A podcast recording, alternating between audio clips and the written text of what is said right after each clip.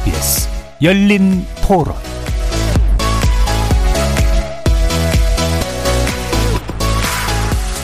안녕하십니까. KBS 열린 토론 정준희입니다.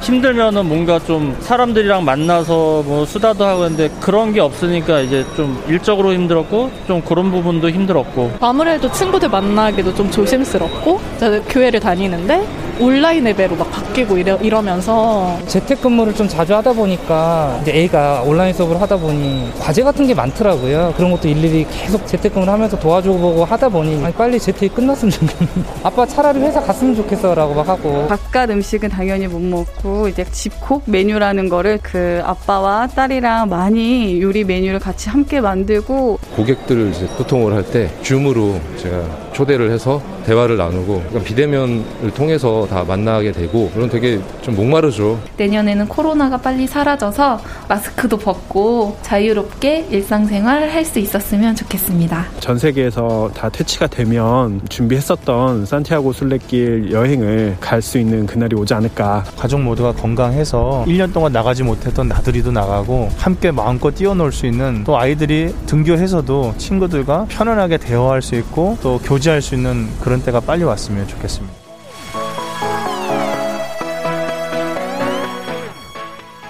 거리에서 만나본 시민들의 의견 어떻게 들으셨습니까? 설마 했지만 역시나 였습니다. 2020년은 결국 코로나19의 해로 역사에 남게 되는 거죠. 이 미지의 신종 감염병에 대한 현대 문명의 대응은 비록 겉보기에는 다양했지만 결국 몇 가지로 압축됩니다. 봉쇄, 거리두기, 마스크, 그리고 백신. 중국에서는 유행 초기 도시 전체를 봉쇄했죠. 이를 보고 아연 실색하던 세계 곳곳에서도 결국 도시 전체를 봉쇄하거나 집 밖으로 나오지 못하게 하는 강력한 차단 조치를 취할 수밖에 없었습니다. 사정이 좀 달랐던 우리나라이긴 해도 크게 보면 예외는 아니었습니다. 이렇게 2020년은 속절없이 지나갔고 올해 무엇을 했는지 아무리 떠올려봐도 뚜렷한 기억이 없다면서 2020년을 환불해달라는 탄식까지 나올 지경입니다. 물론 시간을 환불할 수야 없겠지만 말이죠. 코로나19가 삼켜버린 2020년 한국인들은 무엇으로 살았을까요? 오늘부터 KBS 열린 토론에서는 2020년 주요 키워드를 통해 지난 한 해 한국인의 삶을 되돌아볼까 합니다. 송년 특집 2020 한국인은 무엇으로 살았나 제1편 코로나와 마스크 본격적으로 시작해 보겠습니다. KBS 열린 토론은 여러분이 주인공입니다. 문자로 참여하실 분은 9730 누르시고 의견 남겨주십시오. 단문은 50원, 장문은 100원의 정보 이용료가 붙습니다. KBS 모바일 콩, 트위터 계정 KBS 오픈, 그리고 유튜브를 통해서도 무료로 참여하실 수 있습니다. 날카로운 의견과 뜨거운 참여 기다리겠습니다. KBS 열린 토론 지금부터 출발합니다. 살아 있습니다. 토론이 살아 있습니다. 살아있는 토론, KBS 열린 토론.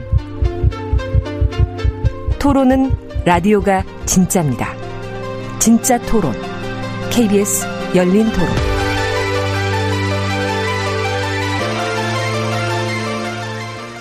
오늘 송년 특집 첫 번째 순서를 위해 세 분 모셨는데요.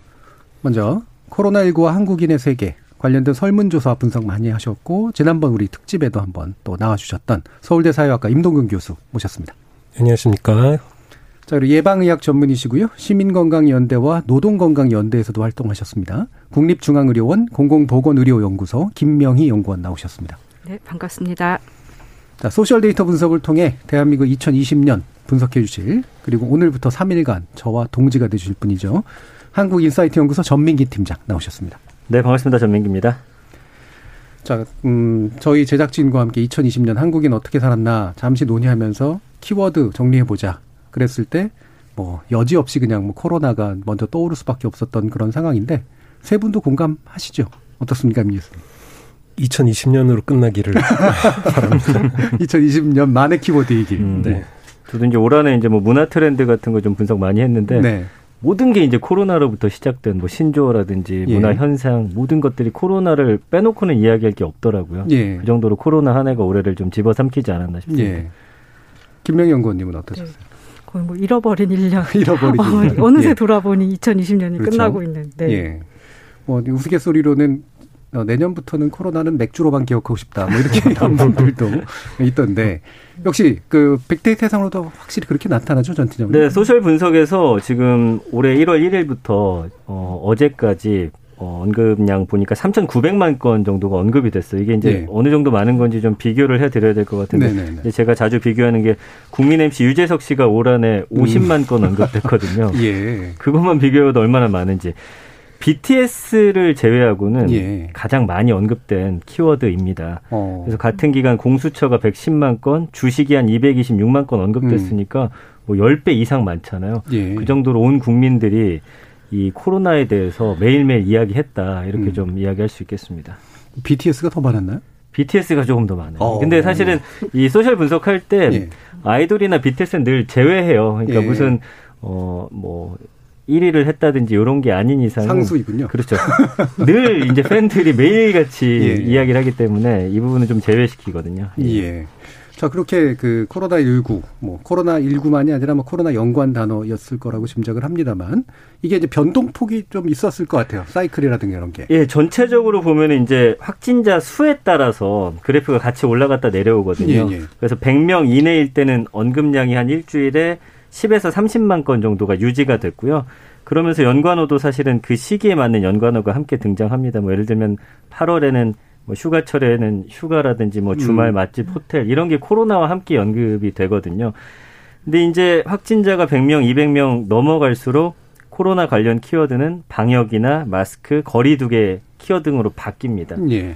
그래서 이 그래프가 함께 올라가고 내려가고 키워드 자체도 어, 내려갔을 때는 일상적인 키워드들이 들어오고요. 예, 예, 예. 올라갔을 때는 다시 뭐 방역이나 거리두기 이런 쪽의 키워드가 다시 올라오는데 언급량 보면 대구 신천지 사태 때 한 70만 건 정도 나타났고 5월에 이태원 클럽발 사태나 2차 대유행 조짐 보이던 시기에는 적게는 50만에서 많게는 90만 건까지인데 1년이 지속되다 보니까 네. 이 그래프가 전체적으로는 좀 약간 하강 곡선을 네, 예, 예. 그린다고 봐야 될 것 같아요. 음. 익숙해졌고 그렇죠. 이제는 예전처럼 코로나라는 단어가 막 뭐 새로운 게 아니기 때문에 네. 언급량 자체도 좀 줄어들어서 코로나를 이제는 좀 제외하고 음. 우리 일상이다 좀 받아들인다라고 좀 봐야겠습니다. 음.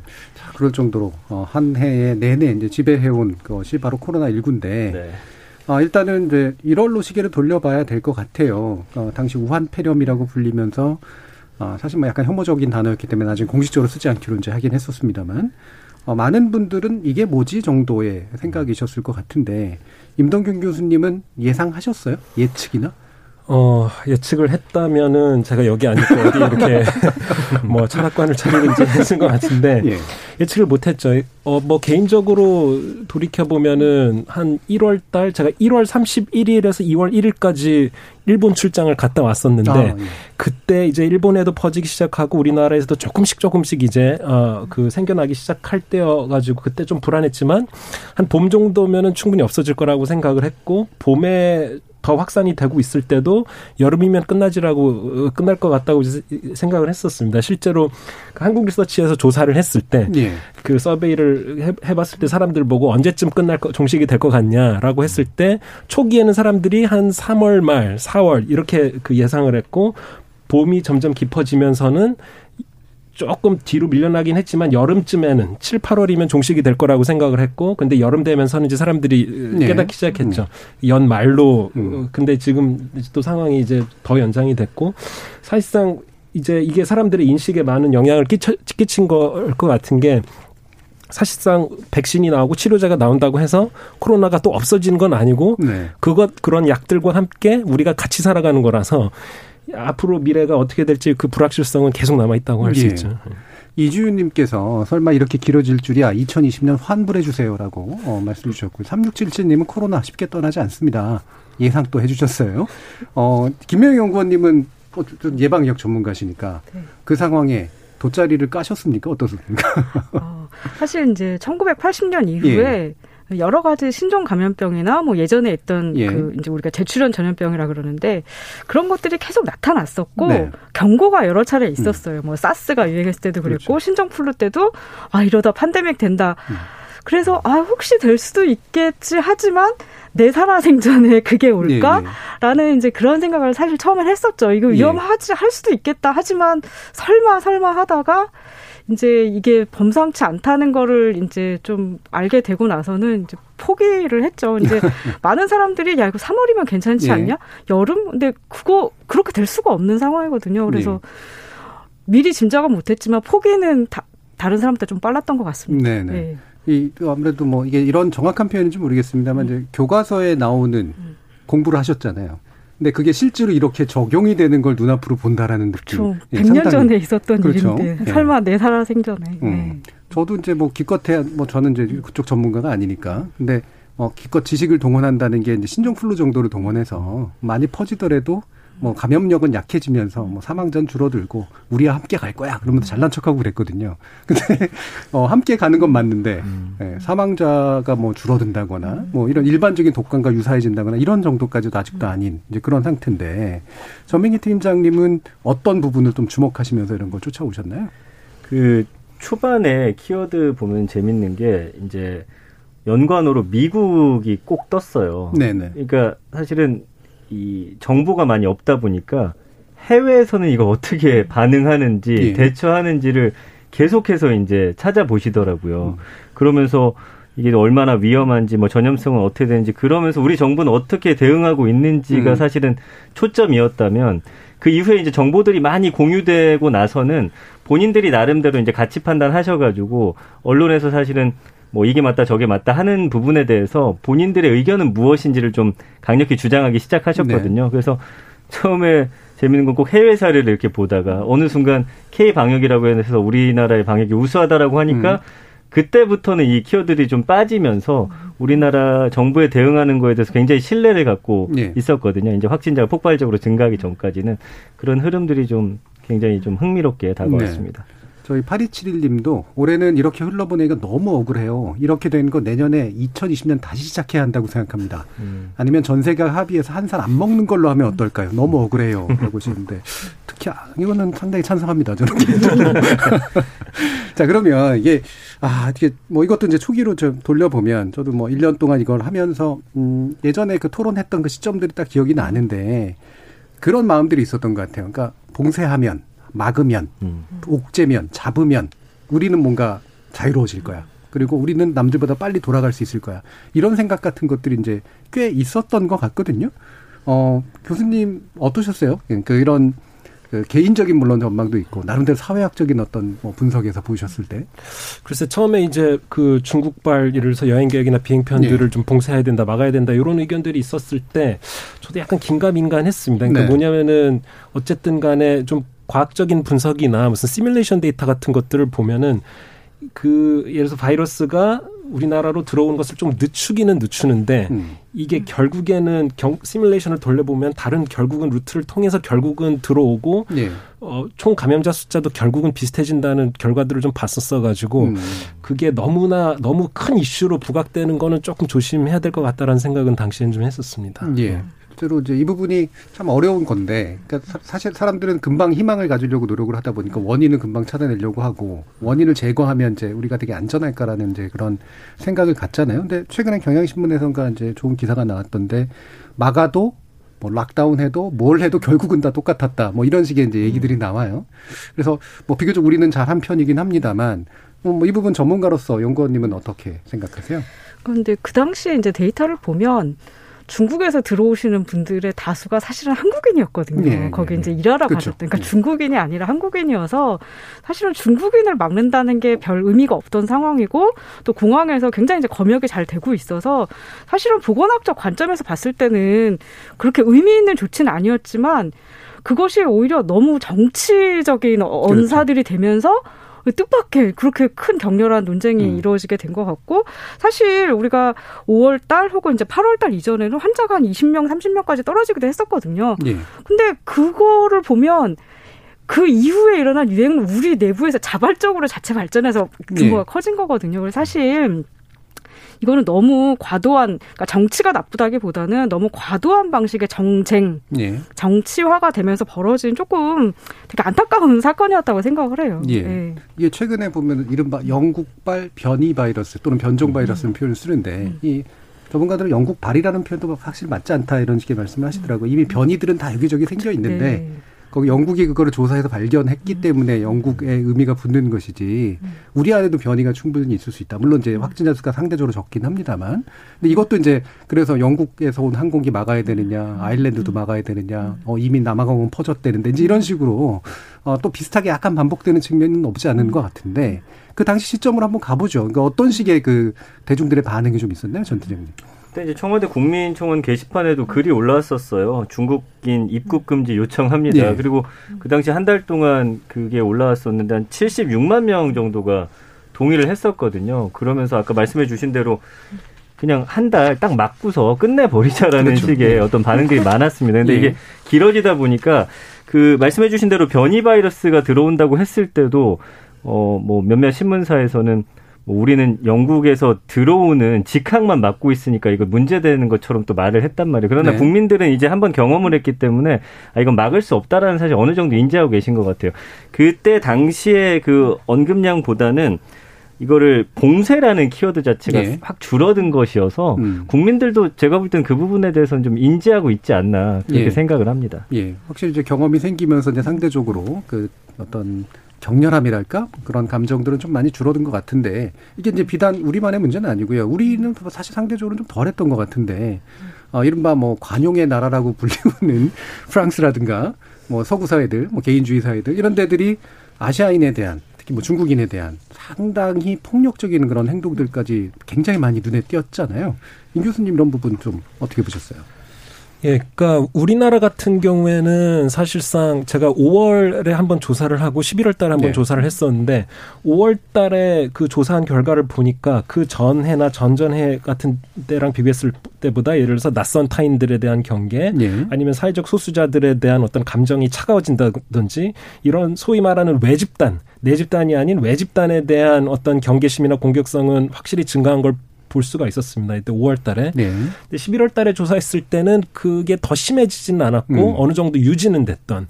근데 지금 우리나라 사회에서 지금 현재 있어서의 어떤 혐오나 그런 공격적인 그 정서는 지금은 그래서 어떤 코로나와 직접적으로 관련된 집단을 targeting 해가지고 미워하고 이렇게 욕하고 한다기보다는 그런 불안과 공격성의 정서가 그냥 만연해져 가지고 전반적으로 사람들이 화가 나 있고 전반적으로 네, 스트레스 네, 네. 지수가 높고 누군가를 처벌하고 싶은 그런 예. 그 지금 분위기가 좀 만연해 있는 게 좀 걱정이 됩니다. 예. 아, 이게 뭐 만인에 의한 만인의 투쟁까지는 아니라고 하더라도 네. 사실 상당히 좀 짜증과 분노가 이렇게 좀 많이 꽉 차 있는 그런 상태인 것 같은데 그 중간에 어쨌든 막 이렇게 그 웨이브가 올라올 때쯤에 핵심적인 집단이나 개인들에 대해서 이제 targeting 같은 것들은 이제 있었단 말이에요. 대표적으로 뭐 신천지나 아니면 뭐, 어, 뭐 중국인이라든가 뭐 그다음에 이태원 클럽 뭐 이제 그뭐 동성애자라든가 이런 식의 부분들까지도 포함해서 근데 어떻게 생각하세요? 그러니까 어 한편으로는 뭐 뒤에다 또 인권 문제 얘기하겠습니다만 그럼 이분 이들에게 그릇된 행동들 한 이들에게 책임을 물으면 안 되는 것이냐? 또 다른 한편에서는 또 지나치게 집단적인 이지매를 가하는 건 안 맞지만 그렇다고 해서 그냥 그건 아무렇게 분류하지 않고 집단으로 보지 않고 거기에 대해서 그냥 놔두란 얘기냐 이렇게 이제 항변하시는 분들도 분명히 있을 거란 말이에요. 김명희 의원님 어떠세요? 그러니까 이거를 모르는 상태에서 네. 예를 들면 내가 감염자인지 몰랐고 이것이 위험한 행동인지 모르고 그런 행동을 하신 분들이 사실 있죠. 근데 네. 그분들한테까지 마치 초기에 이제 동선 공개를 하거나 이제 확진자가 아주 적었을 때는 인터넷 댓글을 보면 마치 그 사람이 알면서도 일부러 네. 그런 행동을 한 것처럼 막 몰려가서 비난을 했는데 저는 그 좀 굉장히 구분해야 돼. 그러니까 동료 시민이나 주변의 가족들에게 일부러 폐를 끼치려고 하지 않았지만 우연하게 그런 문제. 그 사실 나도 그럴 수 있는 거잖아요. 네, 나도 그럼요. 몰랐는데. 네. 그래서 그거는 좀 잘못된 부분이라고 생각을 하고 그다음에 이제 그런 위험이 충분히 있다는 게 이미 지식이 알려지고 상식에 공유됐는데도 불구하고 어떤 의도적인 목적에 의해서 그런 기존의 행동들을 바꾸지 않는 것에 대해서는 사실 문제가 있기는 있는 거죠. 네. 근데 이걸 이제 어떤 식으로 대응하느냐는 조금 다른 차원의 문제인 것 같아요. 네. 네. 임 교수님. 그러니까 공동체가 이렇게 있는데 공동체가 다 같이 지켜야 되는 공공재라는 게 있고 예. 이래서 방역 상황이라면 다 같이 조심하고 거리두기 하고 하는 게 일종의 공공재죠. 그렇게 해서 공, 공중 보건이 지켜지는 게. 근데 그 룰을 어기고 자기 멋대로 행동하고 규범 같은 걸 다 깨뜨리는 사람들은 사실상은 보통 저희가 처벌을 합니다. 장애인 주차 구역에 주차한 사람들을 처벌하고 예. 음식물 쓰레기 쓰레기 이상한 데다 버리는 사람들 처벌하고 그래서 그 정도의 어느 정도의 사회적 제재나 어, 뭐 아니면 뭐 적당한 수준의 비판 정도까지는 우리가 음. 아무래도 해야 되겠죠. 그래야지 그런 처벌이 있어야지 사람들이 자기 행동을 단속을 하니까. 음. 근데 그 선이라는 게 아마 적절한 선이라는 게 있을 거고 예. 그런 거에 대해서 이게 이건 좀 지나친 혐오다. 이런 걸 우리가 하지 말아야 된다라는 거는 우리 사회가 아마 그 선을 넘지 않기 위한 자정작용을 끊임없이 했던 것은 아닌가 그런 생각이 듭니다. 음, 그 선을 넘는 수준까지는 아니었던 것 같다. 이렇게 생각하세요. 아, 간혹 많이 있었죠. 네, 혹시 뭐 저명희 팀장님 이런 부분에서 선 넘는 사례 뭐 이런 것도 눈에 띄셨나요?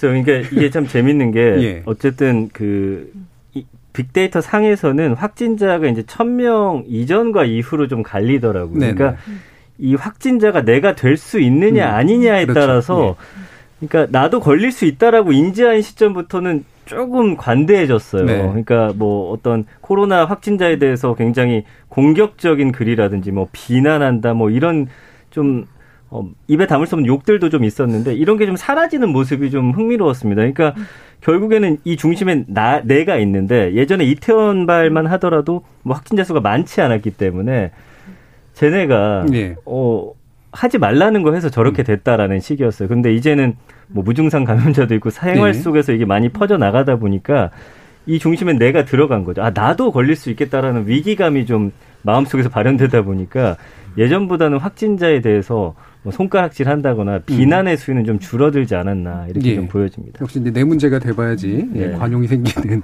어, 그런 부분이 확실히 이제 데이터로도 좀 보이지 않는가 싶은데요. 어, 관련해서 또 이제 우리가 얘기 나눠야 될 게 바로 인권 문제 아니겠습니까? 네, 인권 문제 얘기를 하면 많은 사람들이 가치론적으로는 동의하나. 어, 아까 제가 이제 드렸던 질문처럼 인권의 유보, 그러니까 인권이라고 하는 것이 잠시 유보돼야 될 필요가 있는 거 아니냐. 근데 인권을 또 하시는 분들은 인권은 유보 개념이 아니다. 이건 절대 개념이다 또 이렇게 얘기를 하신단 말이에요. 이 둘 사이가 동일한 인권에 대한 개념을 쓰는 것 같지는 않다라는 생각은 들긴 하는데 어떤 점이 핵심적인 그 충돌 지점이었다고 생각하세요, 임 교수님? 일단 제가 그 설문조사에서 하나를 이제 물어본 게 이제 가상의 상황을 줬습니다. 네. 지금 하루에 확진자가 50명이다. 근데 정부에서는 동선자 추적할 수 있는 동선 추적할 수 있는 앱을 전 국민 보고 깔으라고 한다 핸드폰에 네. 귀하는 까시겠습니까? 음. 이렇게 했더니 내가 깔겠다라고 응답한 사람들의 비율이 한 76%였거든요. 네, 네, 네. 근데 문항을 또 바꿔가지고 이제 완전히 다른 집단한테 하루에 확진자가 50명이 아니라 하루에 500명이다 이렇게 했어요. 그 당시엔 500명이면 되게 많을 줄 알았는데 이미 지금 초과해서 움직이긴 한데 네. 500명이다 까시겠습니까? 그랬더니 네. 앞에 앞서의 76%가 몇 얼마로 올라갔냐면 음. 77%로 올라갔어요. 살짝. 그러니까 10배를 음. 올리더라도 예. 거의 퍼센티지가 변화가 없는 건데 그러니까 사람들은 이미 마음속에 뭔가 이제 그 음. 답을 가지고 로직을 가지고 있는 겁니다. 근데 이제 이, 그 logic과 생각이 뭘까라는 걸 생각했을 때 이거를 방역과 인권이라는 우리가 이분법적 구도로 많이 생각을 하거든요. 예. 근데 예. 저는 뭐 완전히 틀린 거는 아니지만 가끔 그게 좀 안 맞다라는 생각도 드는 게 예를 들어서 방역 쪽을 지지하는 분들 보고 아 당신들은 예를 들어서 인권을 생각하지 않으신군요라고 그 예, 얘기를 한다고 하면 네. 이분들은 그게 무슨 소리냐 만약에 이게 그 바이러스가 또 퍼져가지고 사람들이 죽고 lockdown 해야 되고 다 갇혀 살아야 되고 이러면 그거야말로 진짜 인권 파괴가 되는 거 아니겠느냐 네. 이렇게 생각을 해서 이게 이제 그 나라 간 문화 비교할 때도 이제 홉스테드라는 사람이 얘기했던 건데 이제 장기 경향, long-term orientation이라고 동양 쪽은 좀 더 장기적인 어떤 time frame을 가지고 생각을 네. 한다는 그런 얘기도 했었는데 좀 그런 것들이 있어서 너무 이 방역과 인권으로 좀 구분지어서 서로 약간 비난하고 싸우고 이제 이런 거는 또 좀 아니다. 좀 그런 그렇게 하면 안 되지 않을까 이런 생각을 좀 합니다. 예. 김병희 연구원님은 어떠세요? 이게 우리가 인권이라는 게 음. 어떤 자유, 프라이버시, 뭐 거주 이전, 뭐 예. 자유로운 발언 이런 쪽에 이제 자유권과 관련된 인권의 요소가 있고 음.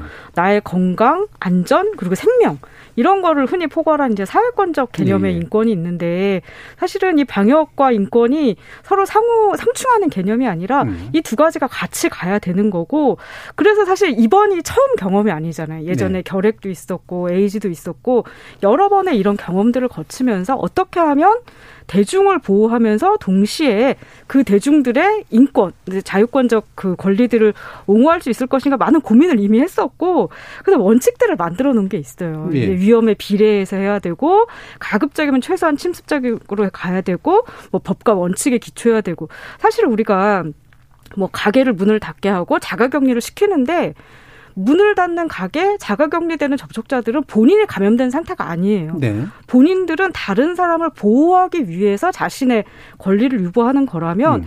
그에 대해서 당연히 사회가 마땅히 호혜성의 원칙에 근거해서 예. 무언가를 제공해줘야죠. 그분들이 양보했으니까. 근데 이렇게 같이 가는 개념으로 가야 되는데 자꾸 이제 언론 보도들이 마치 방역하면 인권은 그냥 잠깐 내비둬도 되는 것처럼 예. 그런 프레임 자체가 조금 이제는 바뀔 때가 되지 않았나 음. 그렇게 생각을 합니다. 뭐 조민기 팀장님 이런 이제 인권 문제, 방역 문제, 뭐 그 관련된 이제 이야기들이 오고 가는 양상들도 좀 있었을 것 같은데요. 뭐 나름의 아까 말씀하셨던 이제 자부심 같은 거로 나중에 또 나타나기도 하고 그러긴 했습니다. 네, 뭐 이것 또한 좀 결과론적인 이야기가 될 것 같아요. 그러니까 이태원 때도 사실은 전화번호, 뭐 위치 정보라든지 이런 거 놓고서 인권 침해다 아니다 이야기를 나왔지만 사실은 그걸 통해서 확진자 수를 확 줄였을 때 사실 인권 침해라는 이야기 쏙 들어갔거든요. 네네. 그러니까 이 정도의 차이인데 초반에 이제 동선 공개했을 때는 사람들이 좀 인권 침해를 좀 예. 많이 느끼는 음. 음. 그런 부분이 있었던 것 같아요. 그러나 사실은 뭐 구글이나 이런 데서 이미 우리의 위치 정보라든지 개인 정보를 예. 더 많이 갖고 있는 상황에서 이것을 어 드러내놓고 이야기를 하느냐 예. 아니면 뭐 몰래 활용하느냐 이 차이인 것 같아서 뭐 저 개인적으로는 뭐 이걸 제가 빅데이터를 통해서 어떻게 증명하진 못했지만 결과가 어떻게 나오느냐. 저는 모든 게 이제 확진자 수를 이제 비교를 할 수밖에 없어서 이게 결과적으로 잘 됐을 때는 어떤 인권 침해라는 요소는 좀 많이 상쇄가 되는 것 같습니다. 이거 예. 어떤 아까 동선 공개처럼 좀 세밀하게 들어왔을 음. 때는 그 부분에 대해서는 굉장히 부담을 느끼는 것처럼 예. 느껴졌거든요.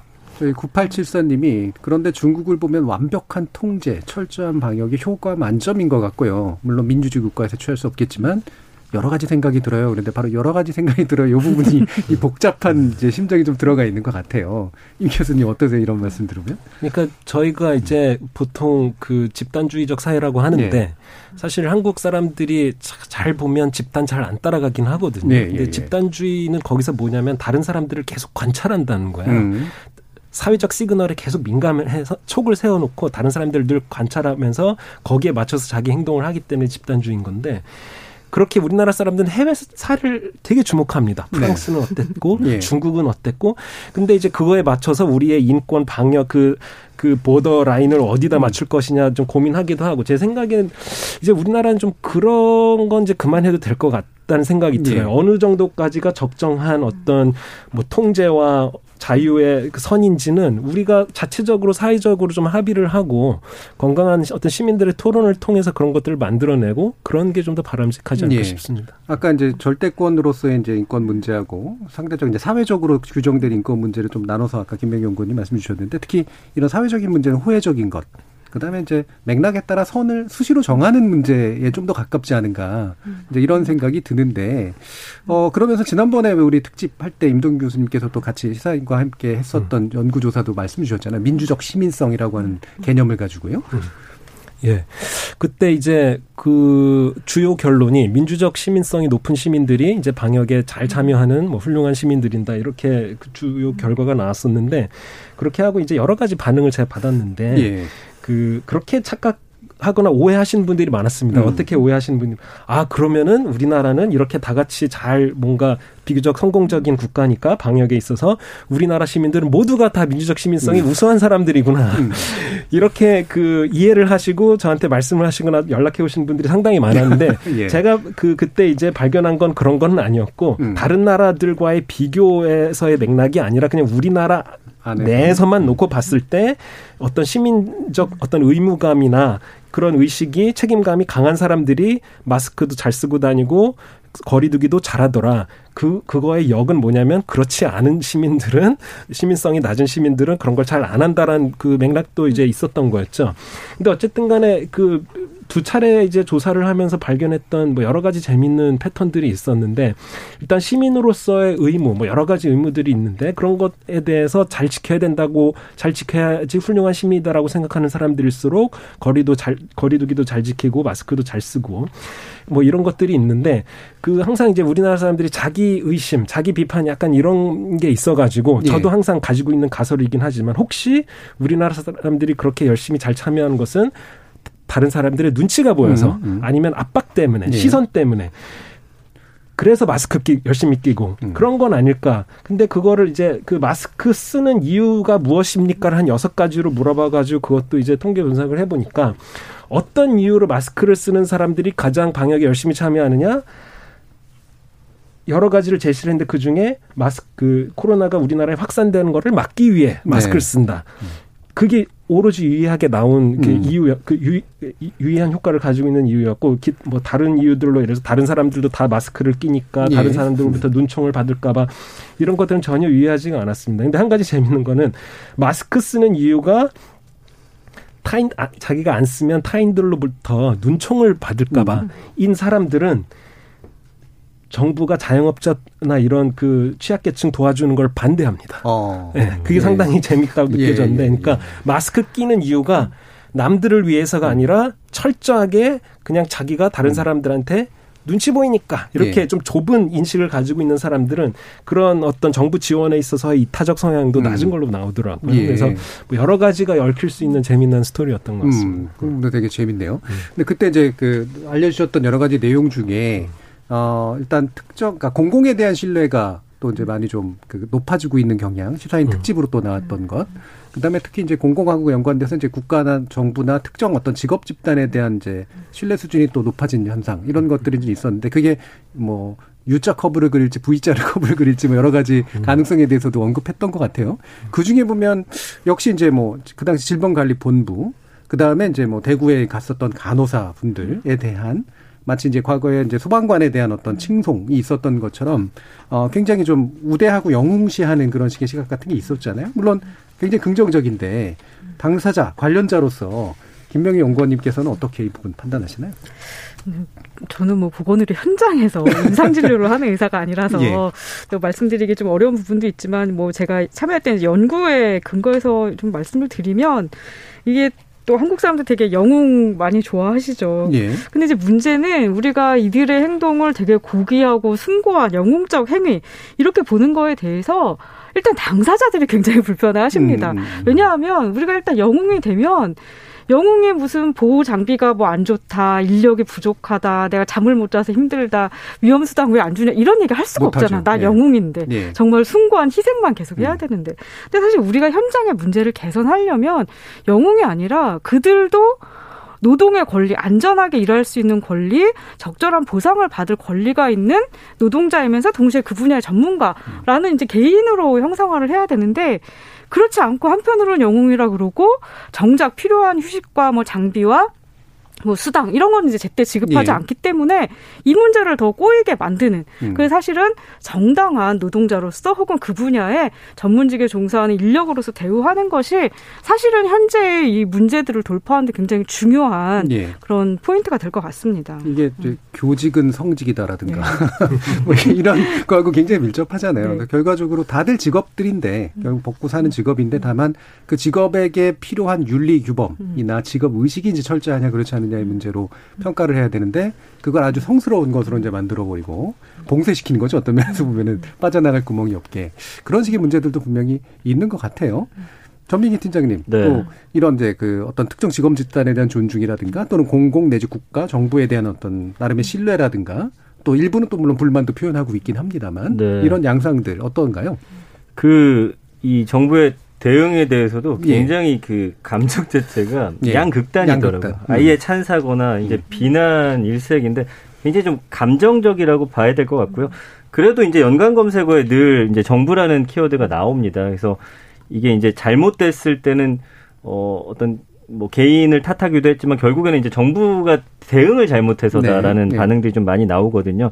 근데 실제로 이제 문재인 정부가 올 한해 이 문재인 정부의 긍정 감성어를 끌어올리는 데 있어서 음. 코로나라는 키워드를 빼놓을 수가 없어요. 문재인 네. 정부 플러스 코로나가 되면은 긍정 감성어 치솟거든요. 반면에 뭐 부동산이나 경제가 되면 또 부정 감성을 높이는 작용을 하기 때문에 그 아까 말씀해 주신 대로 이 코로나를 확진자를 막는 데 있어서 정부의 대응이라든지 이런 네. 거를 좀 이제 좀 영웅시하는 음. 그런 좀 글들이 좀 많이 있지 않나. 예.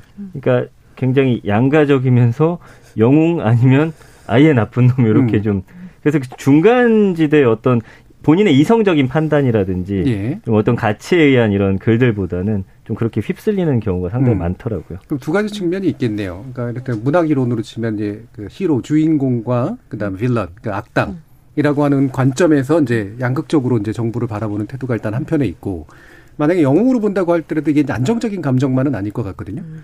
저 이게 이제 예를 들면 나 내가 생각하는 영웅적 이미지하고 이제 벗어나게 됐을 때 생기는 극단적 반감이랄까 뭐 이런 식의 음. 반전 효과 같은 것들도 있을 것 같은데 국가에 관련된 그런 측면에서 사, 어, 사회학자로서 임동균 교수님은 어떻게 보시고 계실까요?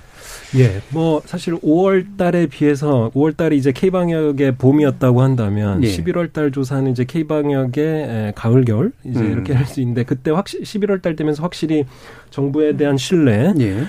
각종 정부 기관, 정부 제도들에 대한 신뢰가 이제 많이 낮아졌죠. 예. 어떻게 보면은 원 상태로 돌아갔다 이렇게 그 얘기할 수도 있을 것 같은데요. 이 그 정부가 사실은 많은 역할을 수행해야 됐고 올해 그래서 큰 국가의 기환이다. 예. 뭐 이제 이런 얘기들이 많이 나오는데 사실 보통 진보 쪽에 있는 사실은 분들은 큰 정부를 보통은 원하죠. 보통, 예, 예. 그죠. 그런데 지금 이제 올해 코로나를 계기로 해서 그 다시 생겨난 이 큰 정부라는 거에 대해서는 사람들이 약간은 선뜻 반긴다기보다는 예. 일말의 주저함을 가지고 받아들이고 있는 것 같은데 음. 이 큰 국가가 근데 다시 설문한 거랑 연결지어서 생각을 해본다고 하면은 하나 재밌었던 게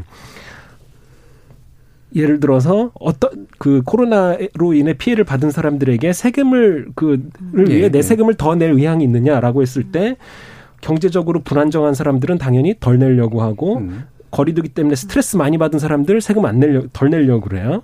그다음에 정 보수적인 분들 좀 덜 내시려고 그러고 이제 아니면 지금 확산 추세가 위험하다 이러면 또 세금을 다 덜 내려고 그러는데 이런 뭐 불안감, 답답함, 스트레스 이런 게 이제 세금에 대한 태도에 미치는 영향이 정부에 대한 신뢰를 딱 그 같이 설명 변수로 넣으면 다 사라집니다. 그 어. 말은 뭐냐면은 정부에 대한 신뢰가 탄탄하면 내가 불안하고 스트레스 받고 답답하고 이래도 세금을 그래도 낼 의향이 있다라는 네, 네. 그 감정이 생기는 거예요. 그래 그런 결국은 이제 결국은 다시 이제 우리가 언젠가는 지금부터도 이미 시작 정치의 계절로 이제 네. 그 진입할 것 같은데 음. 이제 정치에 대한 신뢰.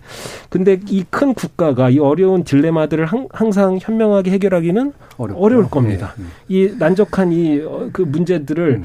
다 현명하고 잘 처리하기는 어려울 거고요. 그래서 이제 이 수많은 딜레마들이 있기 때문에 그래서 이제 제 생각에 정부가 이런 거에 있어서 결국은 그 계속 신뢰를 얻고 그 모멘텀을 가지고 이제 지속을 하려면은 결국은 국가라고 하는 우리에게 돌아오는 그 큰 국가, 큰 정부의 기환이라고 하는 게 무시무시한 어떤 빅브라더가 이제 돌아오는 게 아니라 뭔가 좀 더 다른 형태, 제가 생각하는 모종의 연대 체계, 연대 예. 시스템, 시민들을 하나로 묶어줄 수 있는 연대 시스템으로서 그러한 국가의 얼굴을 가지고 돌아오는 경우에는 신뢰를 얻을 수 있고 뭔가 좀 다른 얘기들을 예. 우리 앞으로 한국이 할 수 있지 않을까라는 생각을 음. 가졌습니다. 저희 나마스테님이 저도 영웅이라 생각하지 않습니다. 그들이 안전하고 정당한 대우를 받는 것이 맞다고 봅니다라고 의견 주셨고요.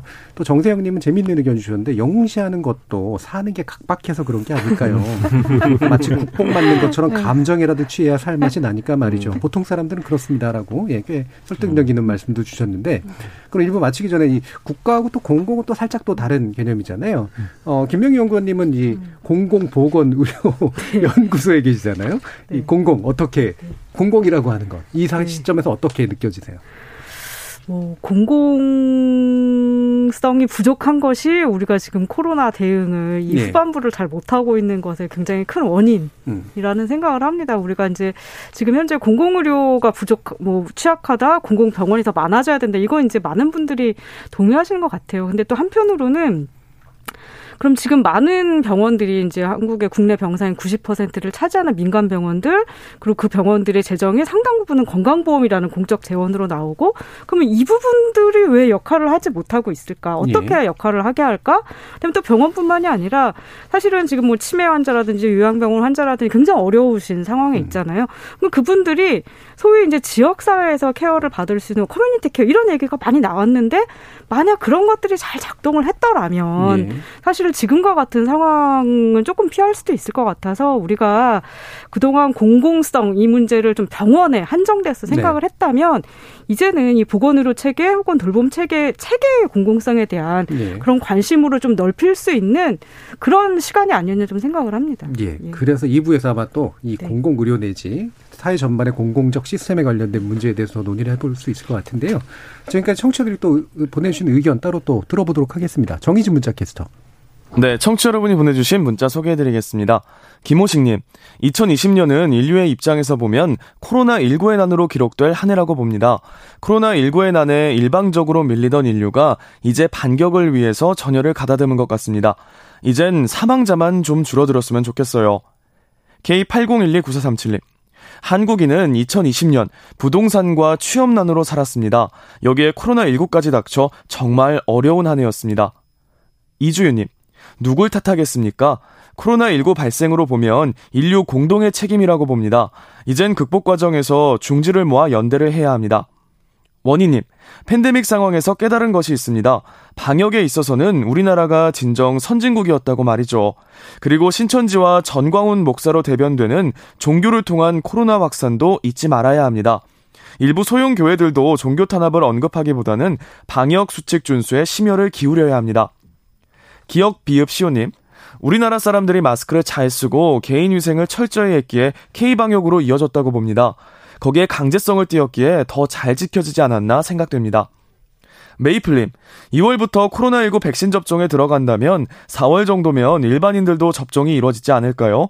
그렇게 된다면 크게 걱정하지 않아도 될 것 같습니다.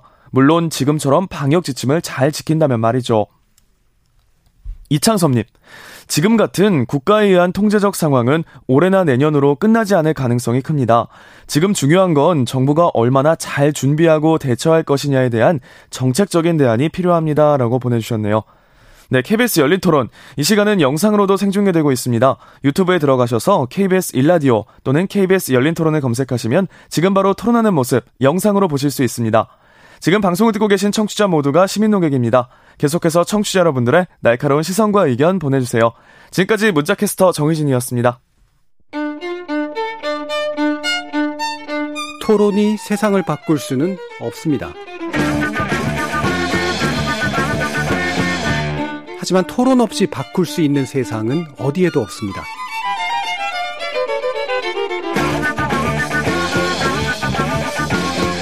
세상의 선한 변화를 갈망하는 당신. 정답이 아니라 질문의 힘을 믿는 당신. 우리 KBS 열린 토론에서 만납시다.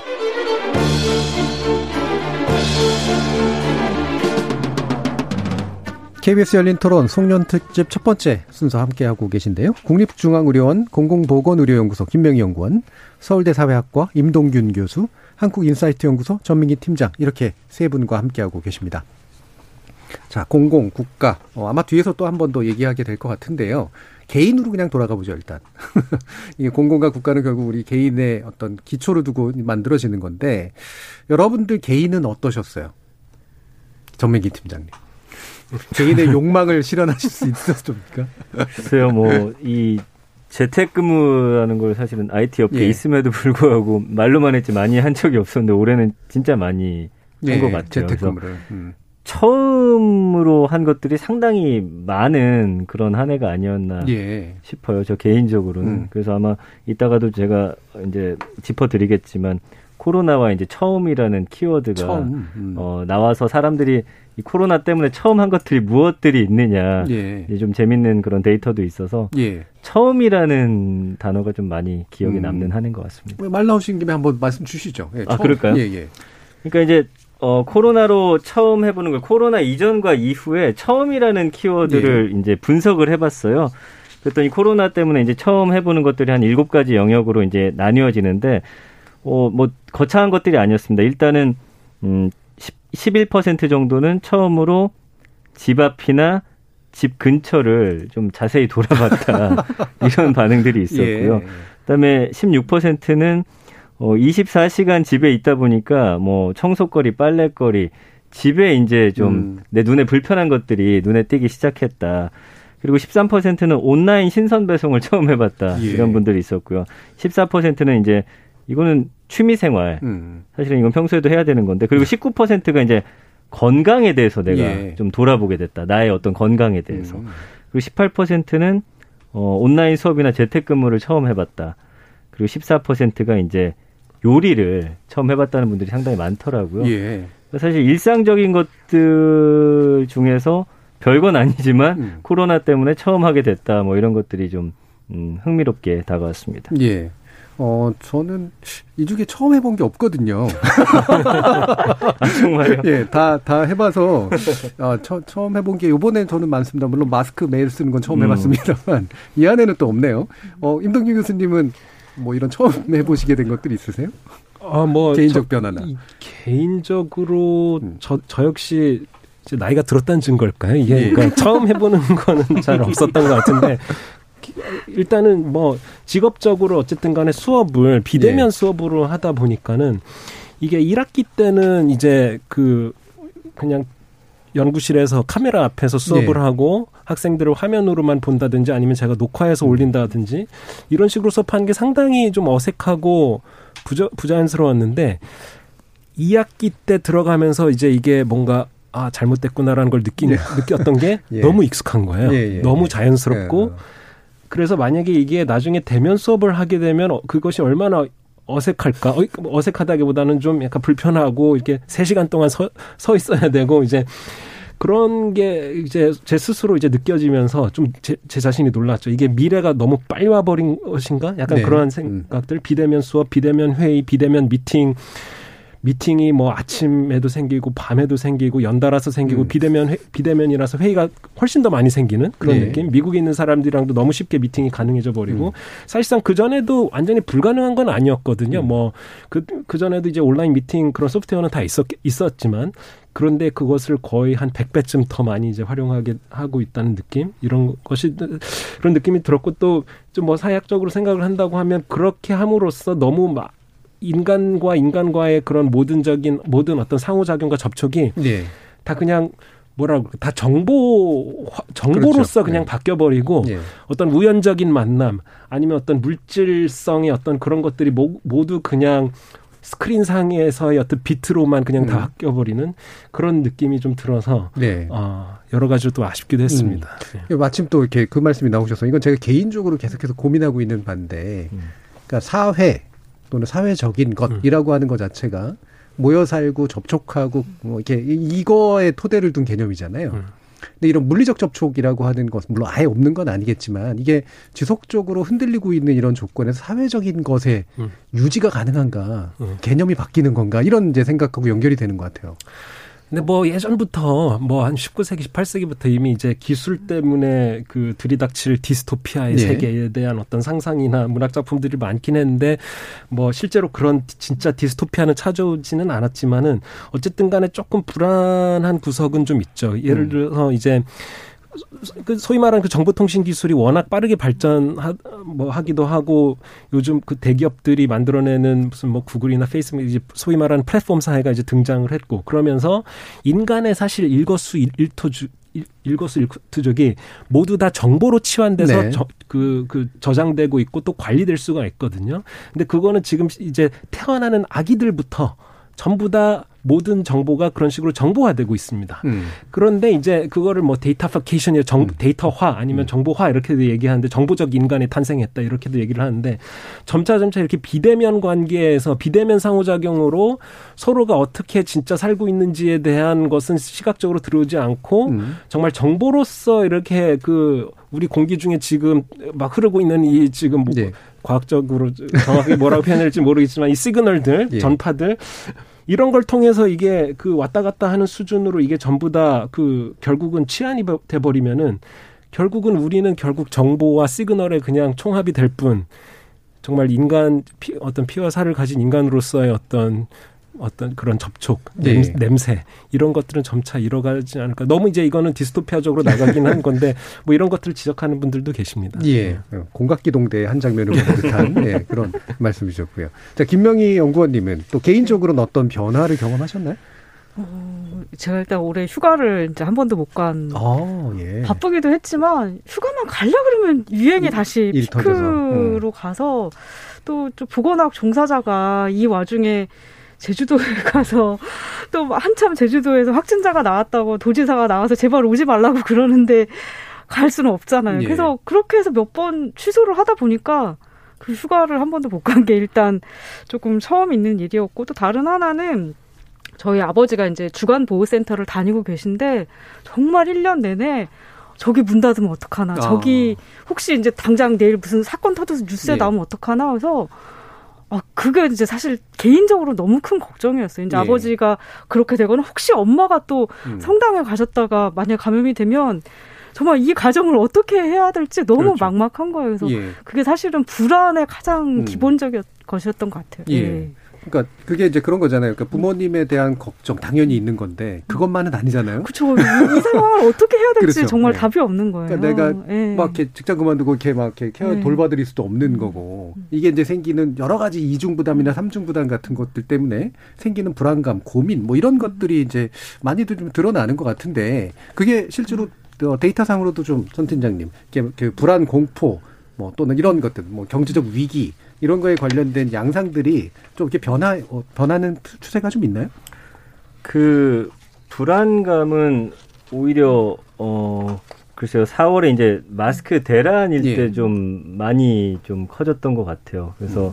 그 마스크의 언급량하고 어떤 불안감이 초반엔 좀 어, 함께 갔어요. 함께 마스크 언급량이 폭발적으로 증가하면 어떤 이것을 빨리 구해야 되는데 구하지 못한 나 자신에 대한 어떤 불안감 그런 게 좀 확 높아졌던 초창기는 좀 그런 흐름들이 좀 많았거든요. 그래서 이 4월 보시면은 이때가 이제 최고치인데 2019년과 비교해서 그 마스크의 어떤 버지량이라고 하죠. 네. 18배나 올라가거든요. 음. 이때가 최대였던 것 같아요. 이제 마스크 대란 이후인데 아마 그런 감정들이 그때가 좀 오히려 가장 불안감이 많이 형성되지 않았나. 예. 이거는 좀 확진자 늘어도 일상이 되고 익숙해지면서 어떤 불안의 감정보다는 약간 어, 짜증이나 분노 약간 예, 예, 예. 이 일상생활을 이어가지 못하는 거에 대한 감정으로 좀 변하지 않았나 좀 음. 그렇게 좀 분석이 됩니다. 그러니까 초기에 이제 마스크를 매개로 한 이제 불안감이 이제 지배하던 것이 지금 불안이 사라진 건 아니지만 약간 이제 성질이 좀 변해서 맞아요. 예, 짜증이나 분노 네. 이런 쪽으로 이제 많이 또 이동해 간 이제 그런 양상들을 말씀을 해주셨는데 어 임동균 교수님 어떠세요? 이어 우리 불안함 이게 뭐 불안함이라는 게 뭐 우리 존재 본질이긴 합니다만 코로나19가 촉진한 불안 뭐 그게 경제적 불안이 됐건 또는 관계 불안이 됐건 뭐 여러 가지 이제 의미들이 좀 있을 것 같거든요. 음. 그러니까 불안이라고 하는 게그 어떻게 보면 코로나 시대를 관통하는 어떤 핵심적인 키워드라고 할 수가 있고 예. 수많은 것들을 파생시켰다고 할 수가 있죠. 근데 사실 어떻게 보면은 불안이라고 하는 거는 어떻게 보면 인간의 본질이기도 합니다. 예. 그러니까 부, 이게 이제 불확실성이라는 것 랑도 이제 연관돼 있고 불확실성을 어떻게 제거할 것인가, 음. 불확실한 느낌을 어떻게 통제할 것인가, 그로부터는 불안감을 어떻게 해소할 것인가 이런 것 것들을 끊임없이 그 상대하고 씨름해야 되는 게 어떻게 보면 인, 인간의 그 본질이고 그러면서 이제 코로나 상황이 그걸 이제 극대, 극대화시키는 거다 보니까는 결국 이제 전염병, 팬데믹, 이 균이라고 하는 게 그, 그야말로 인간성 어떤 휴메니티를 이제 테스트하는 가장 예. 이제 중요하고 이제 직접적으로 그 본질을 드러내주는 시험대라고 이제 할 수가 있겠죠. 예. 네. 또 관련해서 이제 경제 위기 에 대해서 우리나라 사람들이 굉장히 많이 인식하는 것으로 나오는데 제가 알기로 아마 서울대 사발년이었나요? 거기서 예전부터도 조사해온 음. 그런 식의 외국하고 또 비교하는 그런 뭐, 뭐, 뭐 사회적 자본에 관련된 그런 이런 데이터도 있는 것 같은데 네. 우리나라가 유독 경제 위기에 대한 인식이 좀 높은 건가요? 경제 위기에 대한 인식도 높고 불안감도 높죠. 예. 제가 지금 정확한 수치들은 이제 기억을 하지는 못하는데 지금 근데 요번에 그 한국과 일본 이제 KBS에서 이제 진행한 그 설문조사를 예. 보면은 확실히 이제 코로나로 인해 생긴 위기의 어떤 순위를 매겨보라고 하면은 일본 같은 경우는 특히 이제 해외 같은 경우에도 의료의 어떤 위기, 보건의 위기 이런 것들을 좀 더 상위에 랭크시키고 네. 그 뒤에 이어서 어떤 무슨 자영업의 위기나 뭐 교육의 위기 이런 것들이 나오는데 그 한국 같은 경우에는 보건 의, 료 체계의 어떤 위기는 조금 뒤에 물러나 있고 예. 자영업자들의 위기, 청년 고용의 위기 이런 음. 것들이 이제 그 위에 올라가 있단 말이죠. 근데 그 말은 이제 몇 가지 그 이러한 패턴은 몇 가지를 그 의미를 하죠. 시사점이 몇 가지가 있죠. 한 가지는 우리나라 같은 경우에는 안전망이 없구나 이런 느낌을 주게 하는 거죠. 예를 그 예를 들자면은 이제 그 뭐 해외 같은 경우에 자영업자들 피해받은 자영업자들 같은 경우에 그래서 엄청나게 봉쇄를 그 강하게 했던 호주 같은 경우에는 훨씬 더 이제 강력한 지원을 근데 이제 워낙 자, 그 천연 자원도 풍부하고 예. 그죠 그, 그 자연적으로 이제 혜택을 이제 많이 입은 국가다 보니까 그게 정부가 돈이 있는 거죠 그런 걸 바탕으로 이제 적극적인 지원을 해줄 수 있었던 반면에 한국은 물론 너무 소극적인 것도 있었지만 그런 게 없다 보니까는 경제가 더 위로 올라갈 수밖에 없는 거죠. 경제에 대한 불안감이나 위기가. 그래서 이제 그런 결국은 그러니까 방역을 잘했기 때문에 뭐 상대적으로 그것이 이제 뒤, 순위가 뒤로 밀려난 측면도 있겠지만은 네. 그만큼 우리 사회의 어떤 경제적인 안전망의 취약성 이런 것들이 좀 직접적으로 이렇게 드러난 것이 아닌가 이런 생각이 들고 이제 중요한 숙제라고 할 수가 있겠죠. 예. 그러니까 이게 뭐 시기에 따라서 또 뭐 약간 우선순위가 약간 다를 수도 있고 어느 시점에 조사했냐에 따라 또 되게 다를 수 있을 것 같은데 그 음. 시기의 약점이 아마 많이 인지가 될 테니까. 근데 네. 말씀하신 것처럼 우리 사회 고유의 어 약간 경제적 불안감들을 자극하는 하지만 거꾸로 뒤집으면 사회 안정망이라고 부를 수 있는 것에 대한 신뢰랄까 의존이라고 할까 이런 게 확고하게 좀 자리 잡혀 있진 않다라고 생각되기 때문에 생기는 문제도 꽤 있는 것 같아요. 음. 음. 네, 그래서 이 신뢰라고 하는 게 그 life with Corona라고 하는 웹사이트도 있는데 이제 세계 각국에 이제 그 시민들을 대상으로 이제 서베이를 하고 한 게 있는데 결국은 그런 서베이들을 봐도 결국은 신뢰라고 하는 게 가장 중요한 이 코로나 상황에서 사람들이 어떻게 어, 어떻게 잘 버티는지 다른 사람들을 얼만큼 믿을 수 있는지 공공의 어떤 정부의 체계를 얼마나 믿을 수 있는지 네. 그 신뢰라고 하는 게 결국은 개인의 그 웰빙을 결정짓는 중요한 이제 단서가 되는 것 같아서 결국 모든 게 또 이제 한편에 아까 한편으로 음. 아까 제가 이제 불안감이라는 게 중요한 키워드다 이렇게 말씀을 드렸는데 그 또 다른 중요한 키워드는 이거를 해소하는 키 해결하는 키워드인데 바로 신뢰라고 할 수가 있겠죠. 네. 네. 전민기 팀장님 네. 재택근무 하시면서 불안하지는 않으셨어요? 나오지 말라 그런다거나. 글쎄 뭐 불안감 그렇게 크지 않았던 네. 것 같고 저는 이제 경제 위기 관련해서 예. 좀 흥미로운 걸 제가 이제 발견을 하게 됐는데 예. 뭐 부동산에 저희가 이제 주제로 다룰 때도 이야기를 하겠지만 그 오히려 부동산이라는 키워드에 대해서 긍정 감성어가 높더라고요. 아, 예. 그러니까 이 부동산 대책이라든지 음. 뭐 집값이 올라가는 거에 대해서 언론이나 뭐 이런 불안감을 많이 조성하는데 카페나 커뮤니티 쪽에서는 의외로 뭐 스터디라든지 공부하는 예. 모임 그쵸, 뭐, 뭐 어디 예. 어디에 사면 오를까 뭐 이런 예. 식으로 그러니까 경제 위기지만 이번을 또 기회로 생각하는 예. 분들이 의외로 이 SNS에 많다라는 게 조금 흥미로웠어요. 마지막 기회다. 뭐 예. 패닉 바잉처럼 예. 이번에 이 기회 잡지 못하면 한 평생 내 재산을 증식할 어, 그런 방법은 없는 것이다. 뭐 이런 식으로 해가지고 오히려 뭐 주식도 그렇고 예. 지금을 경제적인 위기로 생각하지만 어쨌든 난 이 위기 속에서 음. 뭔가 내 재산을 좀 늘리는 그런 기회로 만들고자 하는 그런 노력들이 상당히 많이 이루어지고 있다라는 게 좀 흥미로웠어요. 예. 아마 그 특히 뭐 우리 사회에서 실제로 이제 IMF를 경험하신 분들일지 아닐지는 모르겠지만 그러니까 2008년 경제 위기나 1997년 경제 위기를 뒤로 돌아서 보니까 그때 잘했으면 내 삶이 바뀌었어. 음. 라고 생각하시는 음. 분들이 꽤 많고 네. 그런 면에서 지금 2020년의 코로나도 사실은 내게 나에게 있어서 마지막 어떤 면에서는 기회일 수도 있다라고 네. 생각하시는 분들도 꽤 있을 것 같아요. 그래서 이게 뭐 대놓고 말할 수는 없지만 예. 집을 샀거나 이제 사려고 하는 분들은 어느 쪽으로 마음속으로는 그래도 좀 올랐으면 하는 그런, 그렇죠. 마음들이 예. 있다라는 것이 그리고 뭐, 이제 그게 예. 이제 바로 또 이제 이후에 절망의 어떤 씨앗이 될 수도 있는 거잖아요. 맞아요. 주식이 맞아요. 뭐 붕괴한다거나 자산 시장이 붕괴한다거나 이렇게 되면. 네. 음, 지금 서주현 님은 경남 소도시에 살아서 대도시에서 여는 작가 초대 강연 갈 엄두를 못 냈는데 음. 코로나 덕에 줌으로 만나게 됐어요. 코로나 끝나더라도 실시간 온라인 모임은 지속됐으면 좋겠습니다. 아, 실제로 음. 소도시에 사는 분들은 외려 이게 이제 음. 어, 오프라인보다 온라인이 외려 더 복지를 준 그런 측면도 확실히 좀 있는 것 같은데, 뭐, 그래서 좀 다른 것 같아요. 어떤 면에서는 취약계층이 이 과정에서 제일 많이 좀 이렇게 희생하고 이제 손해를 보는 입장이기도 하지만 또 다른 우선순위가 달라지면서 생긴 또 사회 변화도 좀 있는 것 같고 그럼 의료 현장에 계시면서 김명희 연구원님께서는 이 취약계층이 이제 가장 좀 뭔가 이 국면에서 겪는 어려움이랄까? 또는 모의적인 측면을 더해서 어떤 것들이 좀 많이 주목되세요? 그뭐 일단 보건의료 관련해서는 예. 건강 문제 관련해서는 이미 뭐 지난 이제 국정감사 때도 뭐 정춘숙 의원실에서 발표한 것처럼 노동자들 중에서도 임금 수준이 더 낮은 사람들이 코로나에 이제 훨씬 많이 걸렸다. 그 이제 좀 그림이 그려지잖아요. 예. 뭐 콜센터라든지 아니면 택배 일을 하신다든지 대부분의 대면 서비스에 종사하시는 분들 이분들은 사실 선택지가 둘 중에 하나인 거죠. 어, 계속 사람들을 만나서 감염의 위험을 높이느냐, 아니면 이런 것들이 사회적 거리두기 강화돼서 문을 다 닫으면서 일자리와 음. 소득을 음. 잃느냐. 이제 그런 상황 속에서 이제 이런 분들이 많이 코로나 위험에 이제 노출이 되게 됐고, 또 한편으로는 일자리를 또 많이 잃기도 하고, 그 다음에 또 이제 조금 더 취약한 뭐, 뭐 노숙인 환자분이라던가 아니면 저소득층 환자분들 같은 경우에는 그동안 주로 공공병원들을 많이 이용을 하셨어요. 네. 근데 지금은 공공병원들이 전부 코로나 전담병원이 됐잖아요. 네. 그러니까 뭐 이주민이라든지 이런 분들은 본인이 평소에 이용하던 병원이 사라진 거나 다름이 없는 아. 거죠.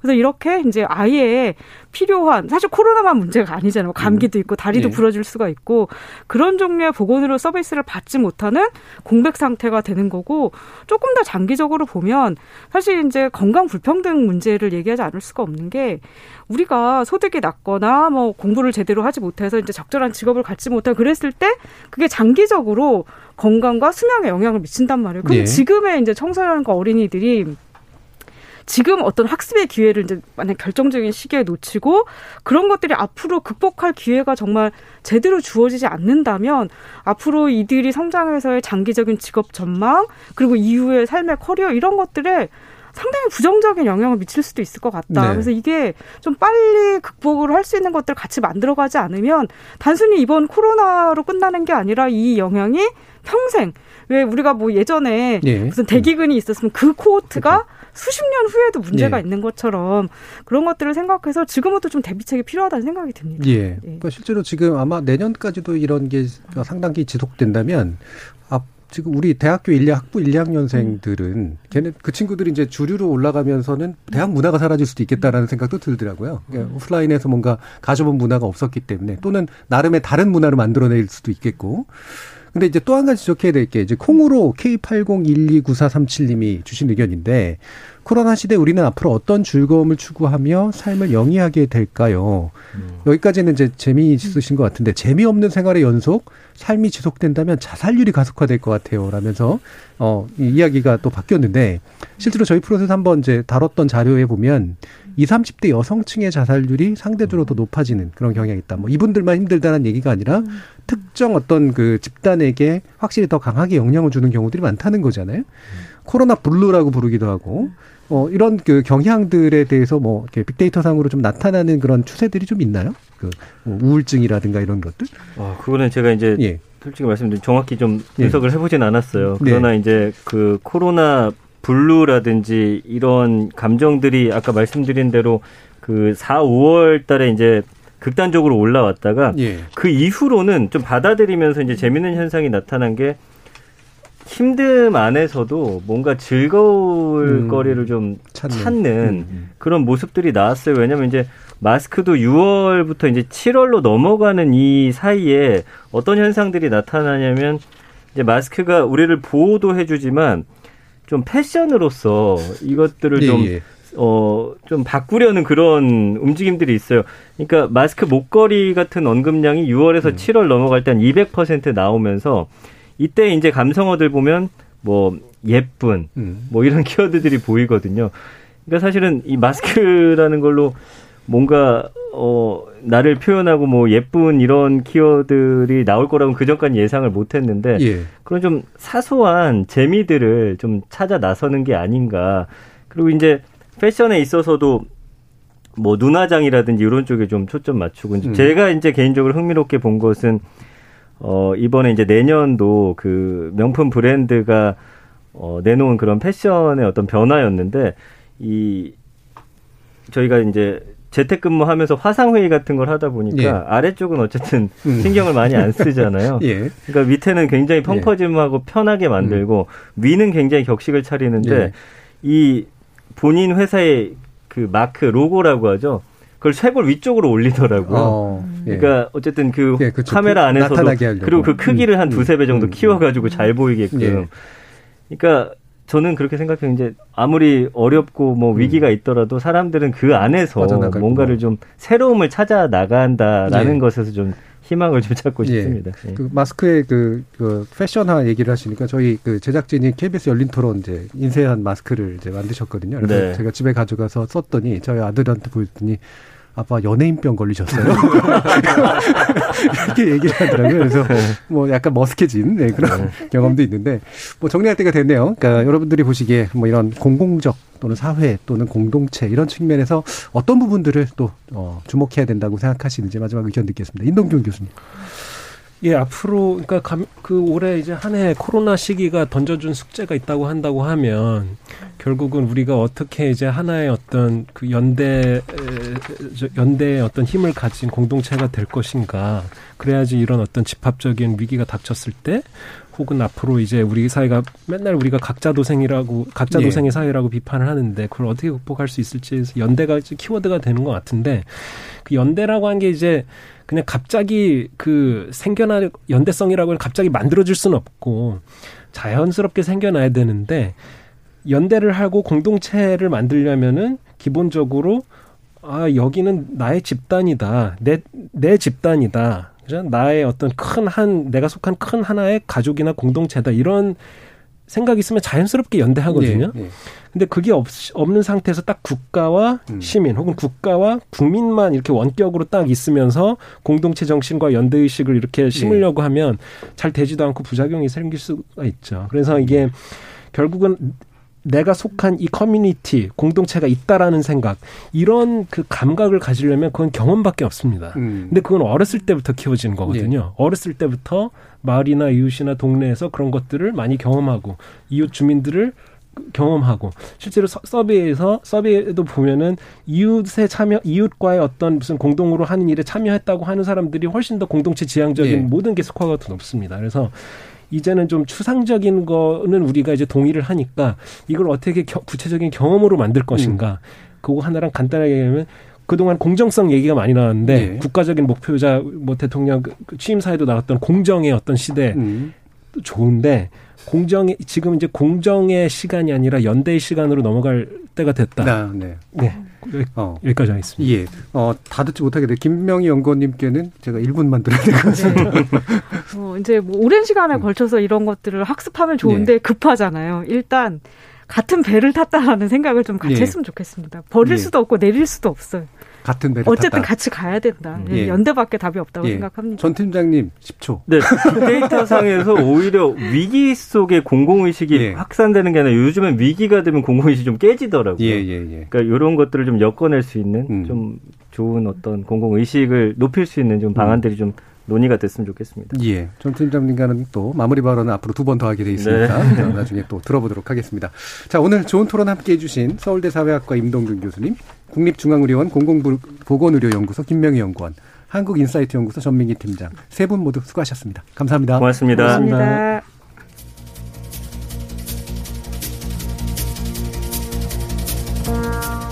우리 모두 코로나19의 날카로운 손톱을 피해가지 못했습니다. 다만 약간의 생채기만 남는 경우 또 깊숙이 우리의 살 속을 파고드는 경우가 있었을 뿐이죠. 카메룬의 비판적 이론가인 아킬 은벤베는 이른바 네크로폴리틱스, 우리말로 옮기면 죽음의 정치라는 개념을 제안한 바 있습니다. 무력으로 민중을 탄압했던 과거 국가의 단순 무식한 살인 정치와는 좀 다른데요. 현대 국가는 누가 어떻게 살고 누가 어떻게 죽을지를 지시하기 위해 자신에게 부여된 사회적 정치적 자원을 목적의식적으로 활용한다는 거죠. 코로나19와 같은 극단적 상황은 이런 죽음의 정치에 좀 더 능한 국가와 그렇지 못한 국가를 구별하게 했는데요. 여기서 중요한 건 막연히 국가를 칭송하거나 적대시하는 것이 아니라 그 국가가 연대, 협력, 공존의 네트워크를 즉 자발적 개인과 사회의 확장, 적절한 거르두기 이것을 위한 좋은 플랫폼이 되도록 우리 스스로 참여하는 길이 아닐까 싶습니다. 송년 특집 제1편 여기서 마치겠습니다. 지금까지 KBS 열린 토론 정준이었습니다.